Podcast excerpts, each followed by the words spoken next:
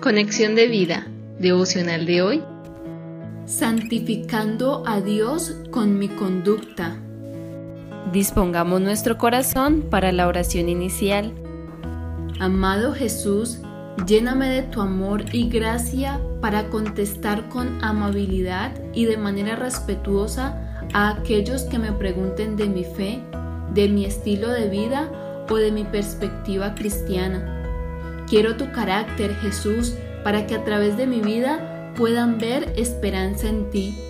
En el nombre de Jesús. Amén. Ahora leamos la palabra de Dios. Primera de Pedro, capítulo 3, versículo 15.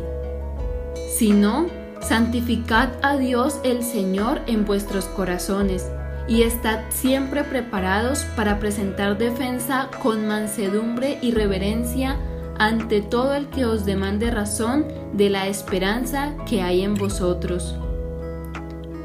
Juan capítulo 12 versículo 24. De cierto, de cierto os digo que si el grano de trigo no cae en la tierra y muere, queda solo, pero si muere, lleva mucho fruto. La reflexión de hoy nos dice, ¿cómo confrontamos a las personas cuando demandan razón de nuestra fe?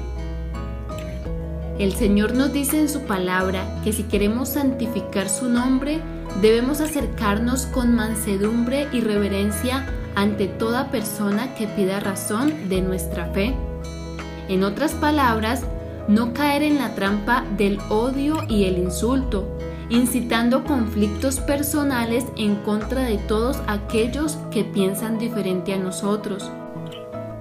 Nuestra posición como cristianos debe ser como la de Cristo que no discutía, pues podía sentarse a la mesa de igual manera con fariseos, celotes, publicanos, prostitutas, etc., porque entendía que el problema no eran ellos.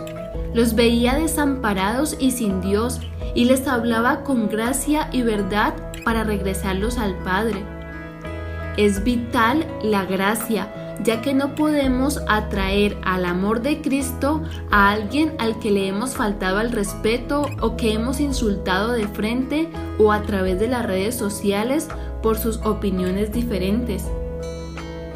Recordemos lo que dice Efesios 6:12, porque no tenemos lucha contra sangre y carne, sino contra principados, contra potestades, contra los gobernadores de las tinieblas de este siglo, contra huestes espirituales de maldad en las regiones celestes.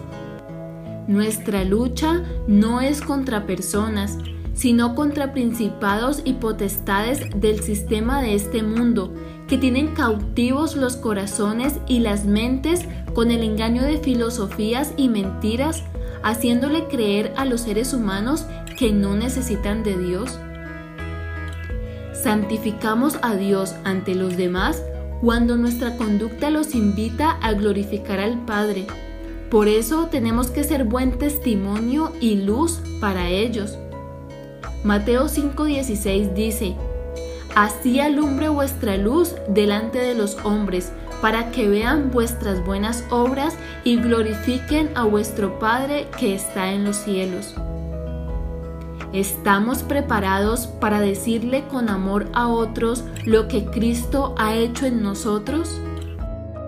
Visítanos en www.conexiondevida.org. Descarga nuestras aplicaciones móviles y síguenos en nuestras redes sociales